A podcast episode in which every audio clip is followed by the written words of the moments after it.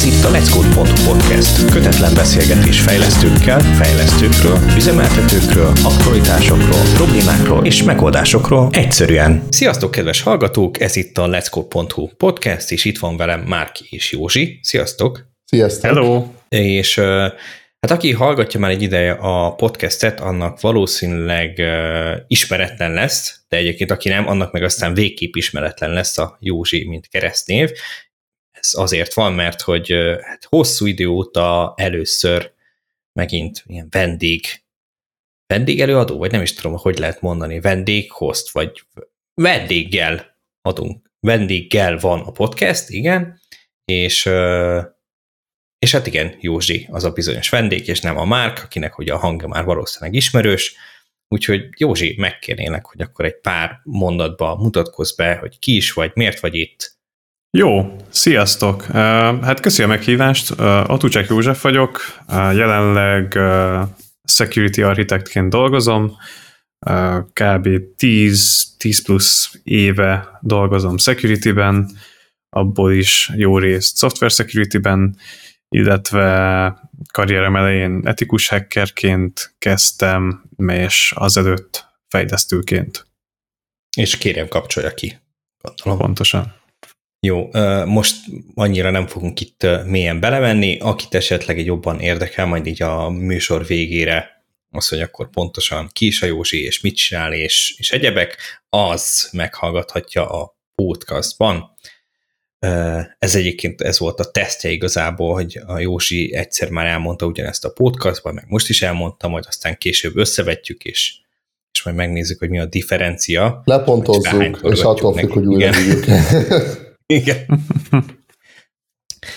Jó, uh, nyilván, hogyha már ugye security embert hívunk meg, akkor, uh, akkor security témájú lesz az adott uh, adás, ugye ez a mostani sem külön, az IoT-ről fogunk beszélgetni, mégpedig ugye az IoT uh, betűszó, vagy nem is tudom már pontosan melyik kategóriába esik ez, de ugye ott van benne az S betű, mint security, és erről erről szeretnénk így majd egy kicsit így tágabban beszélni, hogy akkor hol vannak ezek a hibák, mik voltak a múltban, miket próbálnak tenni a jövőben egyeset, nem tudom, mondjuk így Európában, USA-ban, bárhol, annak érdekében, hogy ez, ez változzon, és ugye itt a podcastban már arról is szó volt, hogy kinek mi, milyen ilyen eszközei vannak, meg azt is kitárgyaltuk így röviden, hogy mit is jelent az IoT, tehát hogy most már megvitattuk, úgyhogy nagyon egyszerűen el tudjuk nektek mondani azt a, nem tudom, ilyen kb. egymondatos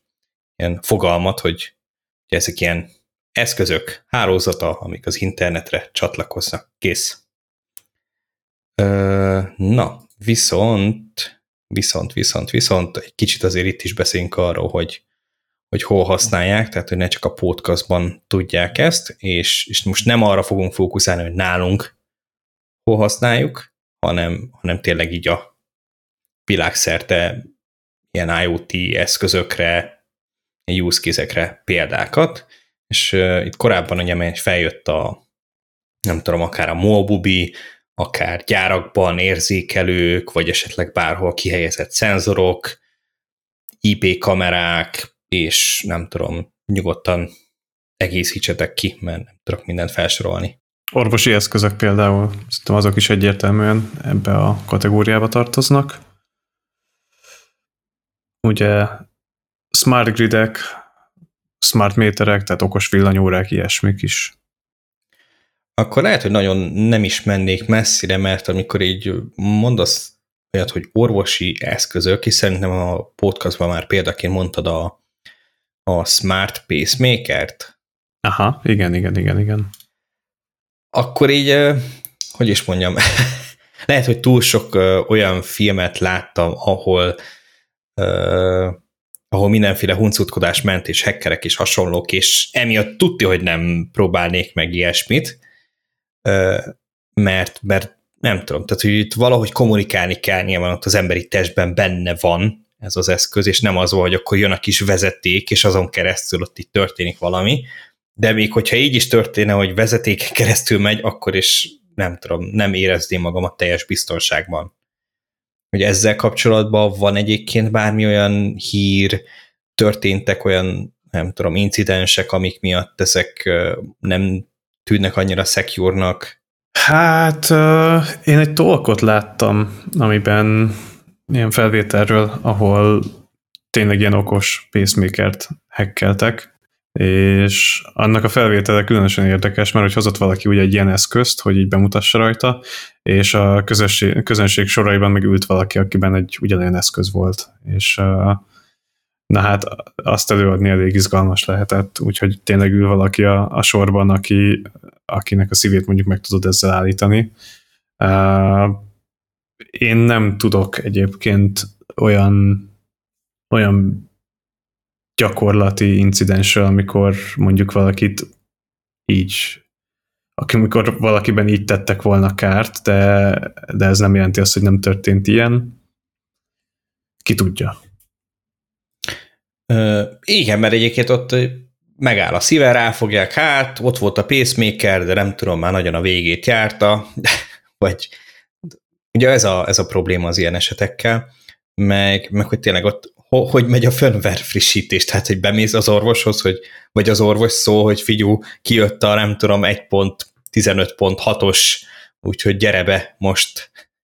Hogy valószínűleg így, tehát nem, nem nagyon tudok elképzelni más biztonságos módszert ennek a, az a hát, és biztonságos, mint tehát orvosilag biztonságos, nem mint security szempontból biztonságos módszer. Hát ugye valószínűleg ebben az is benne van, hogy mi történik, ha, ha elromlik a firmware frissítés, és újra kell éleszteni a páciens, tehát biztos az orvosi része is benne van, de én azért software security, vagy software és hardware security szempontból is elgondolkodnék azon, hogy egy pacemaker-t szeretnék el online frissíteni. Hát meg ugye a legtöbb eszközt, ugye a firmware frissítéshez mit kell csinálni, ugye nem tud addig üzemelni, tehát egy leállítod, vagy ilyesmi és akkor itt is oké, okay, frissítjük a firmware egy kicsit leáll a szíved, ha nem baj. 30 másodperc múlva újraindul. Don't fos. Hát ez is lehet, hogy redundánsan van megoldva, hogy mondjuk uh, ilyen, az azért elő szokott fordulni, hogy két ilyen eszköz üzemel benne, és az egyik átveszi így a másik tevékenységét, ameddig az csinál valamit. Igen, akkor így legalább kétszerűen drágán el lehet adni. Ö, de egyébként miért kell, hogy okos legyen? Tehát, hogy ugye IoT, azt beszéltük, hogy akkor ők tényleg internetre csatlakoznak, tehát, hogy itt miért fontos? Tehát, hogy jelez az orvosnak, hogy látja, hogy valami nem stimmel, mert, vagy, vagy hogy már nem működik? Aha, abszolút, ez az analitika, ez eléggé fontos, illetve hát kiaknázatlan terület volt szerintem eddig, tehát a, az orvoslásban azért ez a data-driven approach nem nagyon működött eddig így, és, és ugye ahhoz, hogy, hogy ténylegesen mondjuk ilyen trendeket tudjanak vizsgálni, meg, meg mondjuk így észre tudjanak venni olyan dolgokat, amik amik így hat, egymással korrelálnak, ahhoz az ilyen szintű adatgyűjtés szerintem kifejezetten hasznos és, és jó, és meg lehet előzni egy csomó olyan betegséget, vagy szerencsétlenséget, amit mondjuk így ennélkül, ezek nélkül az adatok nélkül nem lehetne.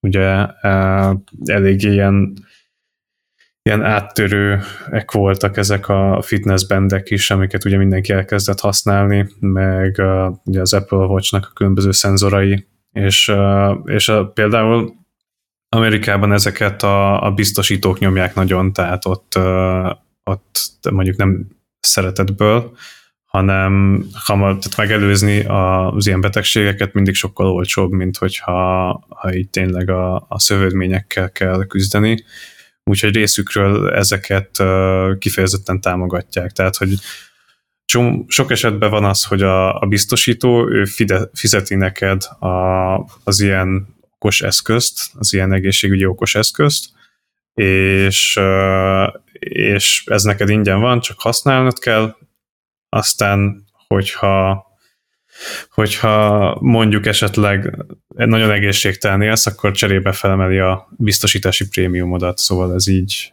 ez egy ilyen bevett dolog. Ez majd egy kicsit ilyen utopisztikus. Szerintem valami, valahol már láttam is hasonlót valami, valami science fictionben, de nyilván hogy a legtöbb esetben a, az ilyen skifik drive-olják, hogy, hogy merre is megy a tudomány. Hát meg Kínában az, az állampolgári meg... pontszám, ez pont ilyen. Ja, hát Csak igen. nem az egészségedet veszik alapul, hanem a, nem tudom, vásárlási szokásaidat, mit tudom én. Ja. Ja, tényleg, hát hogyha már ilyen, mert ugye most erre elképzeltem, hogy hogy is nézhet ki az, hogy trekkelik a vásárlási szokásaidat, ott nyilván hogy a kártyádat tudják például erre használni, de hogyha nem a kártyádat használnák, akkor, akkor kb. így a Neura Link lenne a következő lépés, hogy igen, akkor tudják, hogy mit láttál, és az alapján már így feldolgozták az adatot, mert végtelen erőforrásuk van, ahogy azt mindannyian tudjuk, hogy bármit mondunk, az felhasználható ellenünk, akárhol tettük, mert a telefon hallgat. Na, viszont akkor valami, valami routerek sebezhetősége van itt nekem felírva, mint ilyen következő pont. És ezt szerintem nem a Mark dobta be, úgyhogy sajnos megint a Józsit kell faggassuk arról, hogy hogy miért is került ez ide be a listánkra. Hát ugye ez az egész ilyen IoT világ, ez ugye amikor ez ilyen nagyon elkezdett terjedni, hogy az IoT az insecure, meg, meg az IoT az mennyire nem biztonságos, az így általában a, a routerek meg az ilyen IP kamerák kapcsán jött fel, ami Hát ugye ezeket nem nagyon pecselték, a, a szolgáltató az így kidögte, hogy akkor uh, tessék, vigyed, és uh, ugye ez a, alapból megveszi ezeket az ember, kibontja, és, és ahhoz van egy jelszó, és nem tudom, hogy ti hogy ismertek embereket, így a, a tágabb családban, vagy ismerősök között, akik így nem annyira tech én, én még nem nagyon láttam olyan embert, aki így nem techben dolgozik, és mondjuk lecserélte volna a jelszavát a, a routerén. És, és na ez, egy, ez az első ilyen nagy uh, IoT security breach, az ehhez kapcsolódik. A, a Mirai botnet, az pont azt csinálta, hogy így belépett ezekre az eszközökre, átvette fölötte az irányítást, és a, az ilyen legnagyobb, leg, legproblémásabb DDoS atakhoz ez a botnet vezetett. Érdekes módon akkoriban Minecraft szervereket és DDoS védelmet kínáló szolgáltatókat targeteltek ezzel a botnettel. Hát ez tényleg elég érdekes, szerencsétlen Minecraft szerver. Bár valószínűleg az szerintem egy ilyen következő lépcső lett volna, tehát hogy miután azok a Minecraft szerverek mondjuk, bár mondjuk tényleg, hogyha csak DDoS, akkor igazából túl sokra nem mennek vele. Hm.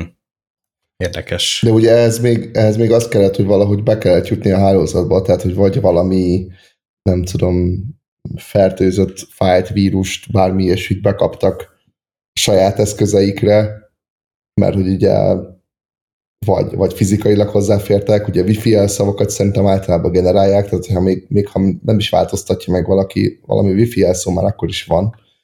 Um, tehát ehhez valahogy más módon kellett bejutni, és nyilván a nem megváltoztatott router jelszóval uh, sikerült ezt elérni. Hát elvileg a TCP 23-as, 23-23-as telnetet pörgették. Tényleg? Na, az viszont túl durva. Úgyhogy e- ezért van az, hogy most már van ilyen, hogy ezt így külön le kellett zárni, mert régebben, uh, régebben nyitva volt egy csomó esetben a, a telnet, hogy uh, csatlakozzál, hogyha szeretnél. És ugye telnetről beszélünk, tehát nem is SSH-ról, hogy uh, titkosított kapcsolat legyen, úgyhogy uh, Ja, az egy ilyen vadvilág volt kb. amikor még nem volt uh, SSL meg TLS, és akkor így az internet kávézóba bárkinek a Facebook sessionjét el tudtad lopni kb. ugyanennyire ilyen, ilyen vadnyugati szenárió. Manapság már kicsit így nehéz elképzelni. És, és hogy jön mondjuk ide az UPnP? Mert, ha, mert olyat is hallottam, hogy ez rossz és gonosz, mert hogy nem mindenhol van jól beállítva a router, és simán lehet az, hogy, hogy megnyit olyan portokat, amiket nem kéne. Hát itt szerintem az UPnP az egy ilyen elég ilyen démonizált dolog. Uh, megmondom őszintén, nem vagyok network security is, uh, úgyhogy ilyen felületes tudással rendelkezem a témában, de szerintem ott az UPnP mellett kell egy ilyen szerviznek is expózolva lennie, ami sérülékeny. Tehát önmagában, hogyha ha valami portot nyit, az még nem jelenti azt, hogy, hogy az problémás feltétlenül így security szempontból.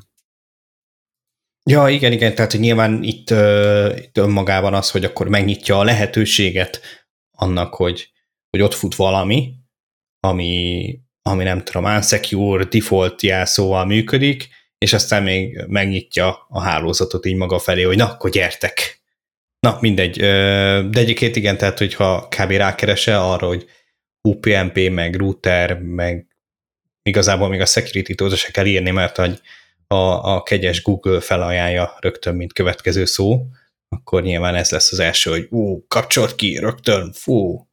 Hú, igen, ez a no. security-ben azért elég gyakori ez a fajta uh, hardline, hogy mindenki az abszolút security-re vágyik, anélkül, hogy mondjuk a saját kockázati éjségét felmérni, és nem, nem nagyon segít rajta, hogy sok esetben ilyen nagyon szenzációhajhász módon állnak hozzá az internetes médiumok. Hát meg ugye ez kicsit, ez kicsit ilyen mellékvágány, mert nem annyira IoT, de ugye ha azt nézzük, hogy mondjuk Enterprise oldalon mit jelent a security, ott általában két dolgot jelent. Az egyik az, hogy van egy Chief Security Officer, akinek a lényeg az, hogy bepipálja a pipákat, meg se nézze, mit kell bepipálni, csak legyen bepipálva.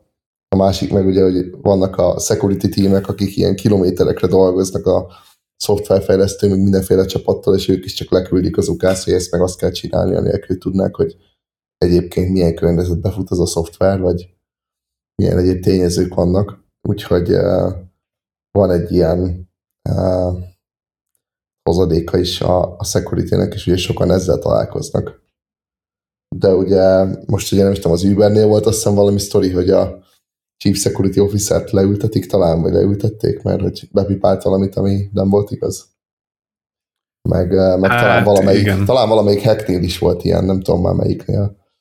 Az Uber cisó az, az, aki érintett, és ott, ott azt hiszem az volt a sztori, hogy eltitkolta a, a breach-et, és így egyezkedett a, a hackerekkel, tehát hogy megzsarolták, és akkor uh, őt tették felelőssé végül is, de hát ugye, ja.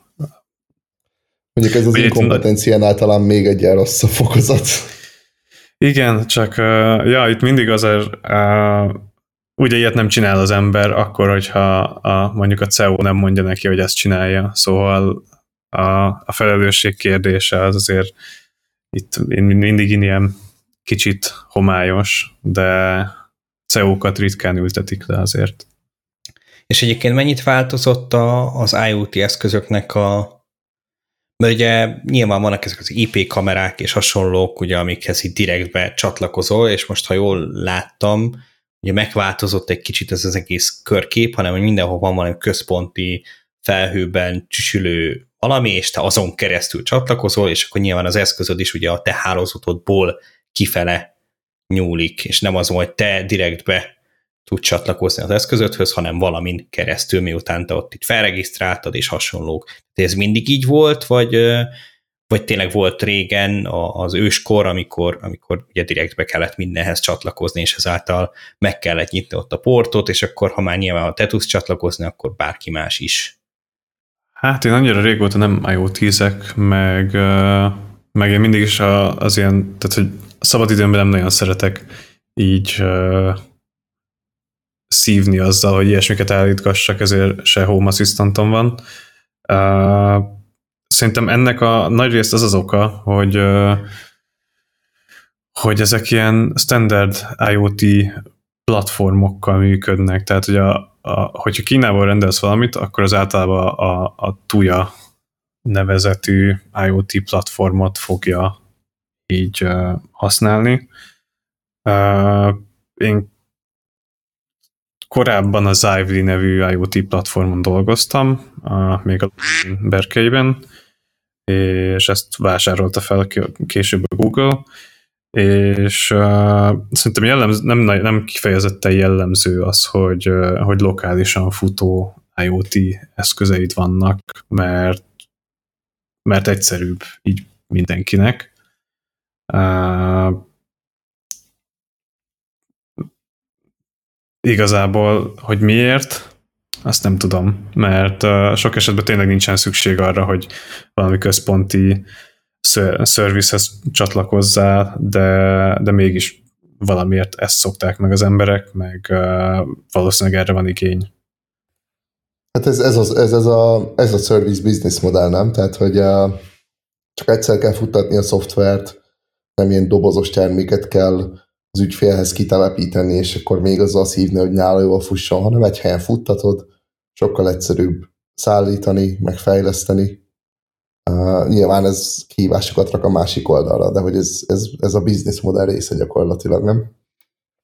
Hát igen, csak ugye így akkor az van, hogy egy csomó eszköz küldi ugye az infót egy központi helyre. Nyilván ö, valahol a, a, a Terms and agreements van benne, hogy hát igen, akkor mi ezt a, ezt a képet, ezt itt tárolhatjuk, vagy trénelhetünk vele AI-t, vagy nem tudom, miket írnak még vele, de most mondjuk egy, egy ilyen home kameránál, ugye azzal, amit nyersz, azzal, hogy, hogy akkor tényleg ez nem az volt, hogy ilyen IP kameraként neked azt így elérhetővé kell tenned, és, és azt, vagy esetleg otthonról nézheted csak, ugye a hálózatodon belül, ugye ezzel megoldod azt, hogy egy az, hogy tárolva van, tehát hogy a storage-ot is ugye ők állják, akkor valahova küldi, esetleg még nem tudom, valami AI-t is rákötnek, hogy, hogy mozgást érzékel, vagy bármi más esetleg történik ott, ugye cserébe meg azon, hogy akkor náluk van megint ugye az adat.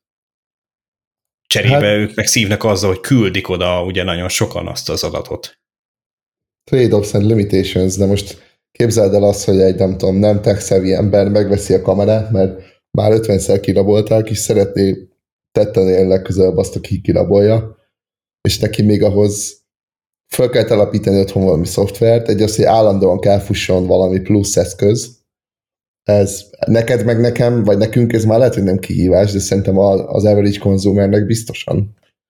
És uh, szerintem nagyon sok cég, legalábbis az enterprise szférában biztos, hogy szívesebben vesz igénybe valami szolgáltatást, amit csak meg kell venni, és nem kell vele semmit csinálni, mint hogy valamit futtatni is kelljen. Tehát, hogy ahhoz kell valami IT, akkor ahhoz kell uh, supportot adni, tehát, hogy vannak ott azért kihívások.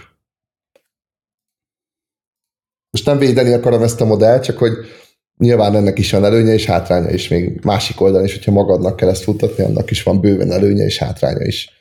Nyilván a, a célszerű, vagy az ideális az lenne, hogyha eldönthetné mindenki, hogy melyik opciót szeretné választani, de hát nyilván az, az meg a, a fejlesztő, meg a szolgáltató oldalra tesz egy kicsit nagyobb nyomást, hogy olyan módon kell ezt a szoftvert elérhetővé tenni, hogy ez a service modellben is futni tudjon, meg, meg szállítani is lehessen ilyen kihelyezett megoldásként.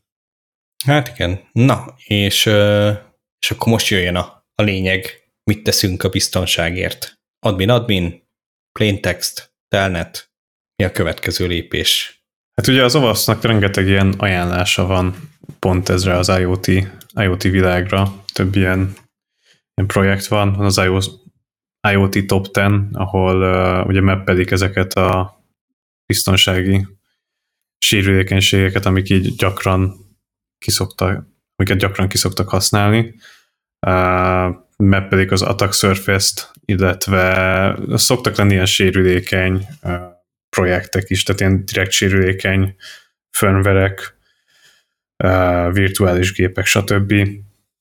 Uh, ilyen tesztelési metodológiákat hoztak ki nemrég a azért, hogy így a, a firmware-t lehessen tesztelni, illetve az OWASP egyik ilyen, aki ezt az IoT világot így nagyon-nagyon viszi.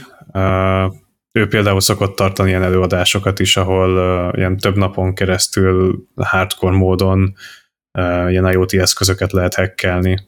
Ezek például ilyen, ilyen megelőző dolgok, amik így, így, hát így elég jól működnek arra, hogy így a fejlesztőket, illetve azokat az embereket, akik ezeket az eszközöket létrehozzák, őket egy kicsit így oktassuk a, a felé, hogy, hogy az egész terület egy kicsit biztonságosabb legyen. Ja, most tényleg nézem itt ezt a top 10 mondjuk ez látom, hogy nem sűrűn frissült, tehát hogy 2018-as a, a létezt. Az a kihívás ebben szerintem egyébként, hogy, hogy ez az IoT, ez szerintem egyre jobban beszivárog a konzumer rétegbe, ahol tényleg nem ez a tipikus tech vagy akár hozzáértő uh, ember a fogyasztó, és valahogy még mindig az a nagy kihívás, hogy hogy lehet ezeket az ilyen tanácsokat levinni arra a szintre, ah, most ezt csúnyán mondom, hogy levinni arra a szintre, de hogy hogy lehet ezeket a tanácsokat úgy megfogalmazni, vagy olyan tanácsokat adni, ami, ami ezeknek a fogyasztóknak is hasznos, de nyilván a cél az lenne, hogy, hogy olyan megoldásokat gyártsanak a gyártók, amik by default biztonságosak, vagy nehéz őket nem biztonságosan használni, de sajnos mondom, nem ez a helyzet. Ezért is lehet ennyi minden ilyennel visszajelni, de hogy én még mindig ezt látom kihívásnak, hogy hogy lehet ezt úgy lefordítani, hogy azok az emberek is értsék, akik, akik nem ezzel foglalkoznak minden nap. Igen, azt szerintem is ez a, az egyik ilyen legnehezebb kérdés, de mondjuk személy szerint erre sok esetben én nem a security-től várnám igazából a, a megoldást, uh, és ez nem, nem azt mondom, hogy nem egy security probléma, hanem a, a, a userek nyelvén leginkább a, a UX-esek értenek, úgyhogy uh, így, szerintem ami így például nagyon jól segítséget nyújtana, hogyha ha ilyen human-centric design dokumentumok jönnének létre, amik így megmutatnák azt, hogy mégis ezeket hogy lehet úgy implementálni, hogy a, hogy a felhasználók ezeket így az, az utasításokat tényleg megértsék, mik azok a, a flók és processzek, amik így működnek.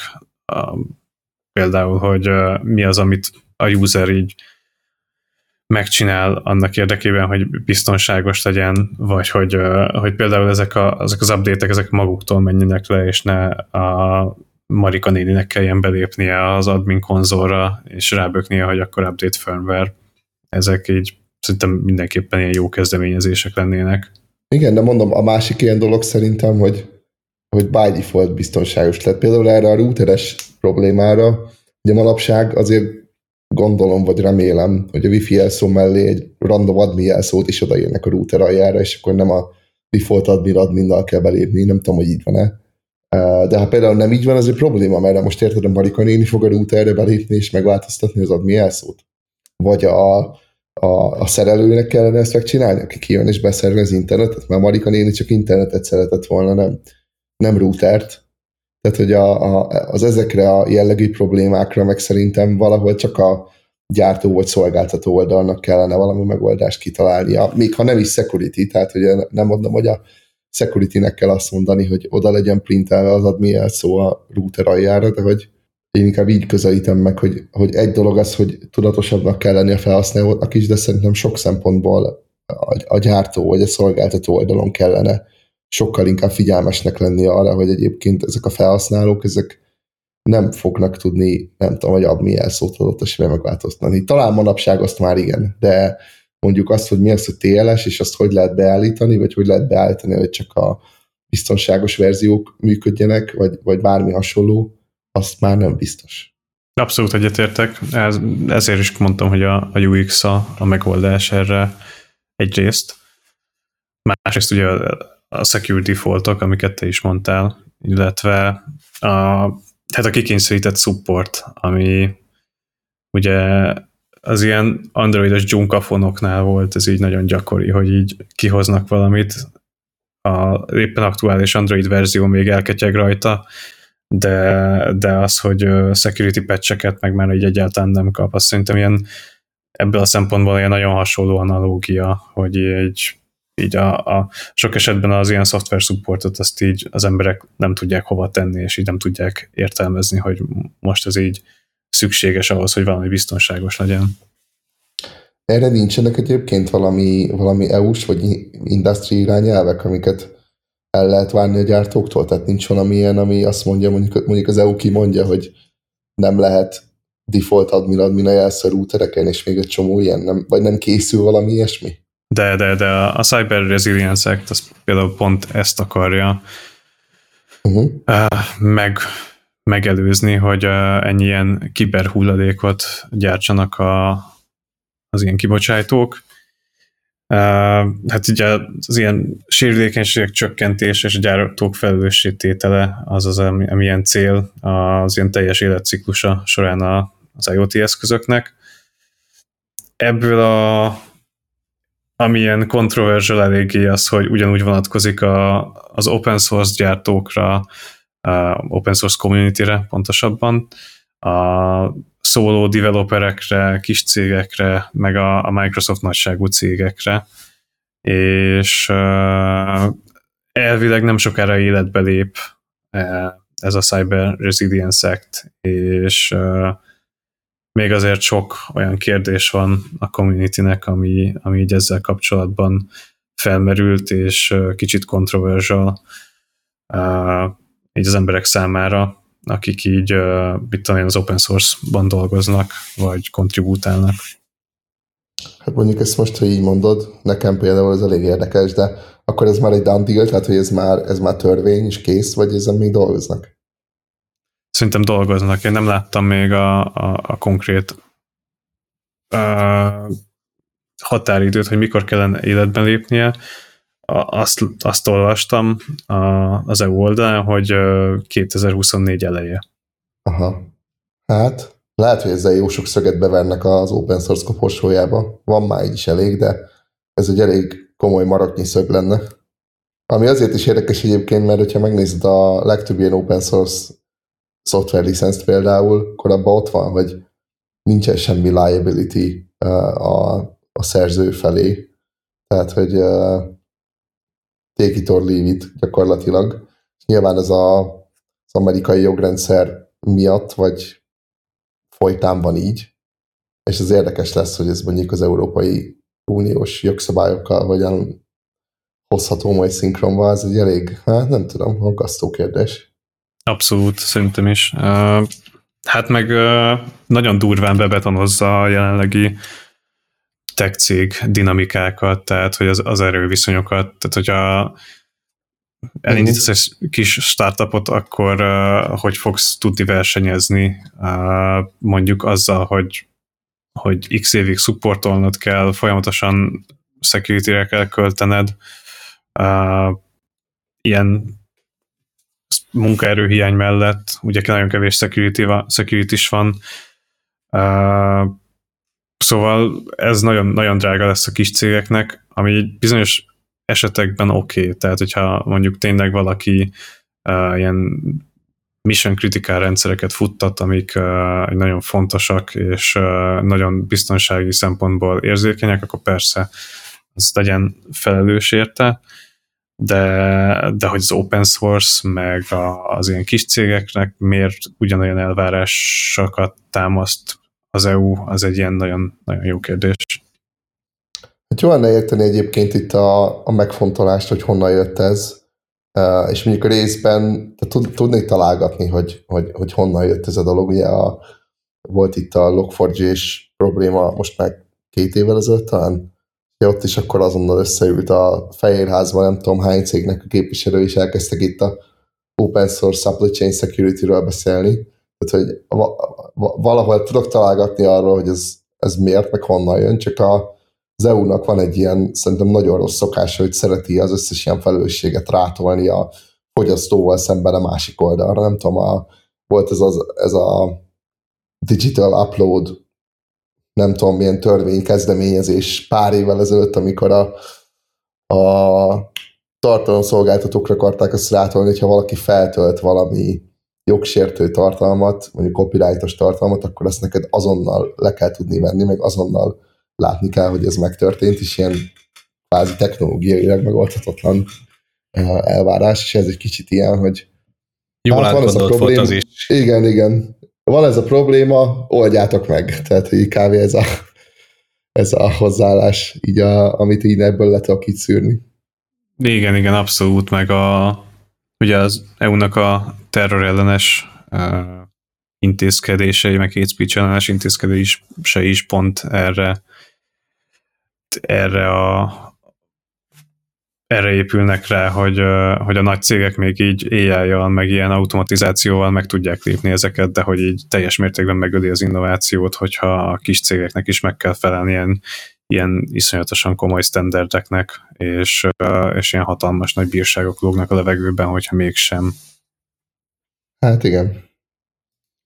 Mondjuk nem tudom, hogy mennyire lesz ez megint ugye enforszolva, tehát hogy betartatva, mert, mert a GDPR esetében is ugye ezt is így megálmodták, és nem tudom egyébként, hogy ezt, ezt a cégeknek hány százaléka, vagy ugyanúgy ez a, ez a cookie törvény az is olyan, hogy ott van, és, és egy csomószor találkozik az ember olyannal, hogy persze, ezért kikszelet, hogy nem akarod, de addigra már réges-rég ott fut a Google Analytics a, a böngészőben és hasonlók, tehát hogy még rá se nyomtál, de már, már megy egy csomó olyan süti, ami, aminek nem kéne addig ott lennie, és, és nem tudom, hogy ezt hogy tudják majd betartatni. Ez valahol még rosszabb, hogyha nem tartatják be egyébként, mert akkor egyrészt ugye nyilván akkor a fogyasztóknak sem adja meg azt a biztonságot, amit meg kéne, hogy ez adjon. Másrészt meg, hogyha válogatnak abból, hogy ki az, akire ez vonatkozik, meg kire nem, akkor ez meg az, az még rosszabb, mint hogyha nem lenne, hogyha nem tartatják be. Szerintem ez ugye nem, nyilván az túlzás azt mondani, hogy látszat intézkedés, de hogy ugye ez kifele sokkal jobban mutat, mint aztán az implementációs szinten. Tehát ugye ez, el lehet hitetni azt, hogy hú, nálunk mennyire tök jó, és hogy akkor EU, meg, meg biztonság és hasonló, és foglalkozunk azokkal, akik itt laknak, és nem engedjük azt, hogy a gonosz USA és ilyenek, és aztán a nap végén pedig kiderül, hogy ugye maga a tettek azok így hiányoznak, vagy hogy nem, nem helyesen vannak megcsinálva, mert kivitelezhetetlen. Igen, ez azért eléggé ez a GDPR is azért sok esetben kicsit úgy sült el, hogy, hogy a nagy tech cégeknek a ilyen védelmi pénze gyakorlatilag a, az EU-val szemben. Fontos azért, hogy ez ne így, ne így nézzen ki a gyakorlatban, hanem tényleg azokat fogyasztókat védje, akik, akik erre tényleg rászorulnak, és, és ne lehessen tényleg ilyen gyakorlatilag szemetet termelni a piacra elég így a, nem tudom, a végére értünk, vagy, vagy csak valami olyan topikot még nem, nem érintettünk, ami aztán így elindítani a lavinát, és 20 percen keresztül beszélnénk róla? Nem tudom, hogy érzitek? Hát uh, nyilván a, az adás rövidsége is jelzi, hogy mennyire hiányzik az S az IoT-ből, nem? Lehet, végig, erre foghatjuk ezt bármikor, én, én ezt adom. Hm, Józsi, bármi, ami még így hirtelen eszedbe jut, nem tudom, mennyire készültél fel lélekben. Hát igazából, ami szerintem még ilyen érdekes adaléke ez az egész IoT világhoz, és uh, ami nem annyira uh, tradicionálisan az IT felől közelíti meg, és szerintem ilyen érdemes mindenképpen szót ejteni róla, az a, a Flipper Zero, ami, hát hogyha nem ismernétek, az egy ilyen uh, egy ilyen nagyon apró kis kütyű, és uh, támogat egy ilyen rakás, hát szenzor, jeladó, nem tudom, uh, ilyen különböző kiegészítést, hogy uh, RFID-t olvas be, NFC-t, infrán keresztül kommunikál, uh, ilyen IO portok vannak rajta, amiken keresztül mondjuk így wifi-t is lehet rá csinálni, és, és ez nagyon-nagyon-nagyon nagy port kavart így a, a tech újságírásban egy időben, hogy,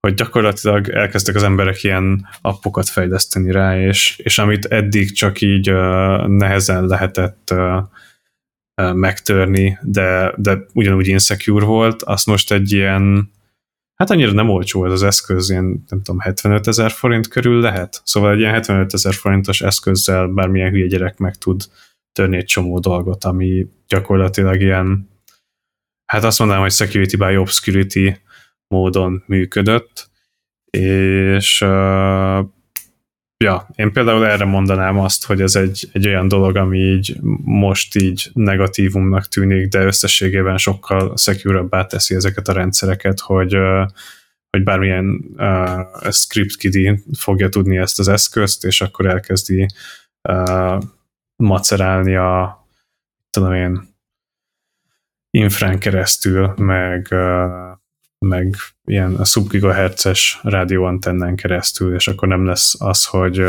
hogy ilyen tényleg rossz security-vel rendelkező eszközöket hoznak ki az emberek, mert lesz egy ilyen outrage. Nem tudom, szóval ti találkoztatok amúgy a Flipper Azt mondod, vegyen mindenki egy ilyen Flipper Zero-t, és kezdjen el vele szolgálni Budapesten. Nem, nem, nem, nem, Isten ments. Csak hogy ez egy ilyen, szerintem egy ilyen nagyon király dolog ebből a szempontból, hogy, hogy régebben azért nagyon kevés ember foglalkozott így a hardware biztonsággal, tehát ez egy ilyen nagyon nincs terület a, a security belül is, és én emlékszem, amikor amikor elkezdtem érdeklődni az IoT security iránt, akkor ez azért ilyen kőkemény vadászat volt, hogy mindenféle ilyen uh, dongolöket szerezzek, hogy uh, tényleg Zigbee-t tudjak Zigbee-n tudjak interaktálni dolgokkal, meg infravezérlő, meg ilyesmi, és uh, most az emberek megvesznek egy ilyen Flipper Zero-t, és akkor egy elkezdhetik a hardware security research-ot. Ja, igen, tényleg valami 165 dollár, tehát hogy még, még 70 ezer sincsen elvileg. Jó, nyilván szállítással már lehet, hogy több is elég sok minden huncutság így benne van, és nem az van, hogy akkor az embernek el kell kezdenie most akkor a, a, a Raspberry-t hegeszgetni és forrasztani és hasonló. Hát nem, nem tudom egyébként, hogy ez, ez így mennyit dob rajta. Nyilván ez így tök jó, hogy van egy ilyen multi-tool, és nem az van, hogy akkor van egy ilyen eszközöd, meg egy olyan eszközöd, és egy olyan eszközöd, és hogyha te ki akarod építeni a saját kis, nem tudom, ilyen palettádat, akkor az, az tényleg egy ilyen tök nagy effort, meg, meg tényleg nagyon bele kell folyni a, a, a hardware részébe, hanem ott készen kapsz valamit, és akkor ez csomó mindent már itt tud. Valahol már egyébként lehet, hogy hallottam róla, vagy valami már korábban feldobta, de így nagyon mélyen nem mentem bele, mert mondom, így nyilván nem az én szakterületem, de egyébként poén. Most itt végigpörgettem én is a website-ot, és nagyon poén. Ja, a TikTokot érdemes megnézni. TikTokon volt ilyen, ilyen Ugye hát mindenki ilyen videókat, ilyen nagyon clickbait videókat rak róla, úgyhogy ilyen nagyon gyorsan lehet így a, az ilyen legkritikusabb dolgokat, meg az ilyen legvagánykodóbb dolgokat megnézni, hogy miket tud az eszköz. Uh-huh. Nyilván, nyilván ezek ilyen hát questionable dolgok, hogy most akkor mit kikapcsolni a szomszéd tévéjét, meg ilyesmilyen nagyon jó szórakozás, de de hogy azért elég jól demonstrálja, hogy nem minden annyira secure, mint azt így elsőre gondolnánk, és hogy mm. tényleg egy ilyen random kis tamagocsi eszközzel így fel lehet törni egy csomó mindent, amit így nem kellene.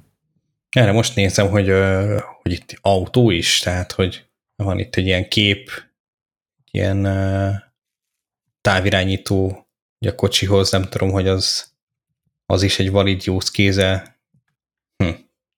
Igen, az mondjuk egyébként akkor úgy az tényleg necces, hogy csak így letöltesz rá valami appot, és akkor ott így leállsz egy parkolóban, és aztán egy hello.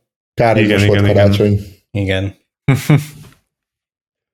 igen, uh, ahogy nézem, azt csinálják, hogy, hogy a, a, kár, a keyfobnak a, a jelét kapják el, és akkor azt, azt klónozzák le. Aha. Igen, jó, nyilván ezt Ugye? eddig is meg lehetett csinálni, csak nem annyi, nem egy ekkora eszközzel, ami így, nem tudom, mint egy tényleg tamagocsi.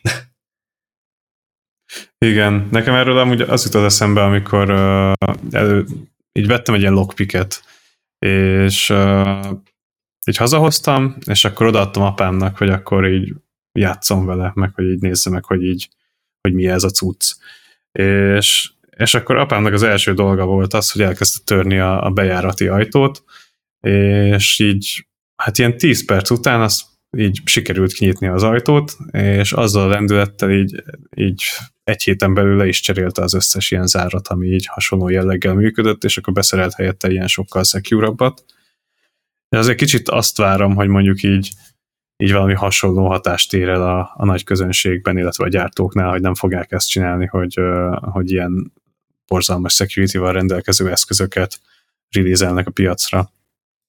Hát figyelj, úgy legyen, úgy legyen. Az a baj, hogy ugye nagyon sokan nem visznek haza lockpicket, hogy aztán apu megtörje az árat, és, és emiatt ugye nagyon sok zár úgy marad, és valószínűleg szerintem az eszközök terén is, hogyha ennek nem lesz akkora vízhangja, vagy hogyha nem lesz vízhangja mondjuk ebben az országban például, akkor itt innen nem biztos, hogy úgy elterjed. Hogy akkor igen, ezt így, ezt így máshogy kéne mert, mert szerintem vannak uh, már csak akár az országra is specifikus uh, ilyen IoT eszközök, hogyha ugye már az IoT-ról kezdtünk el beszélni, amiket itt a, szerintem a podcastban is említettünk, amik ugye ide tartoznak, tehát hogy hiába valami, ami elterjed az USA-ban, az nem biztos, hogy ide is el fog terjedni.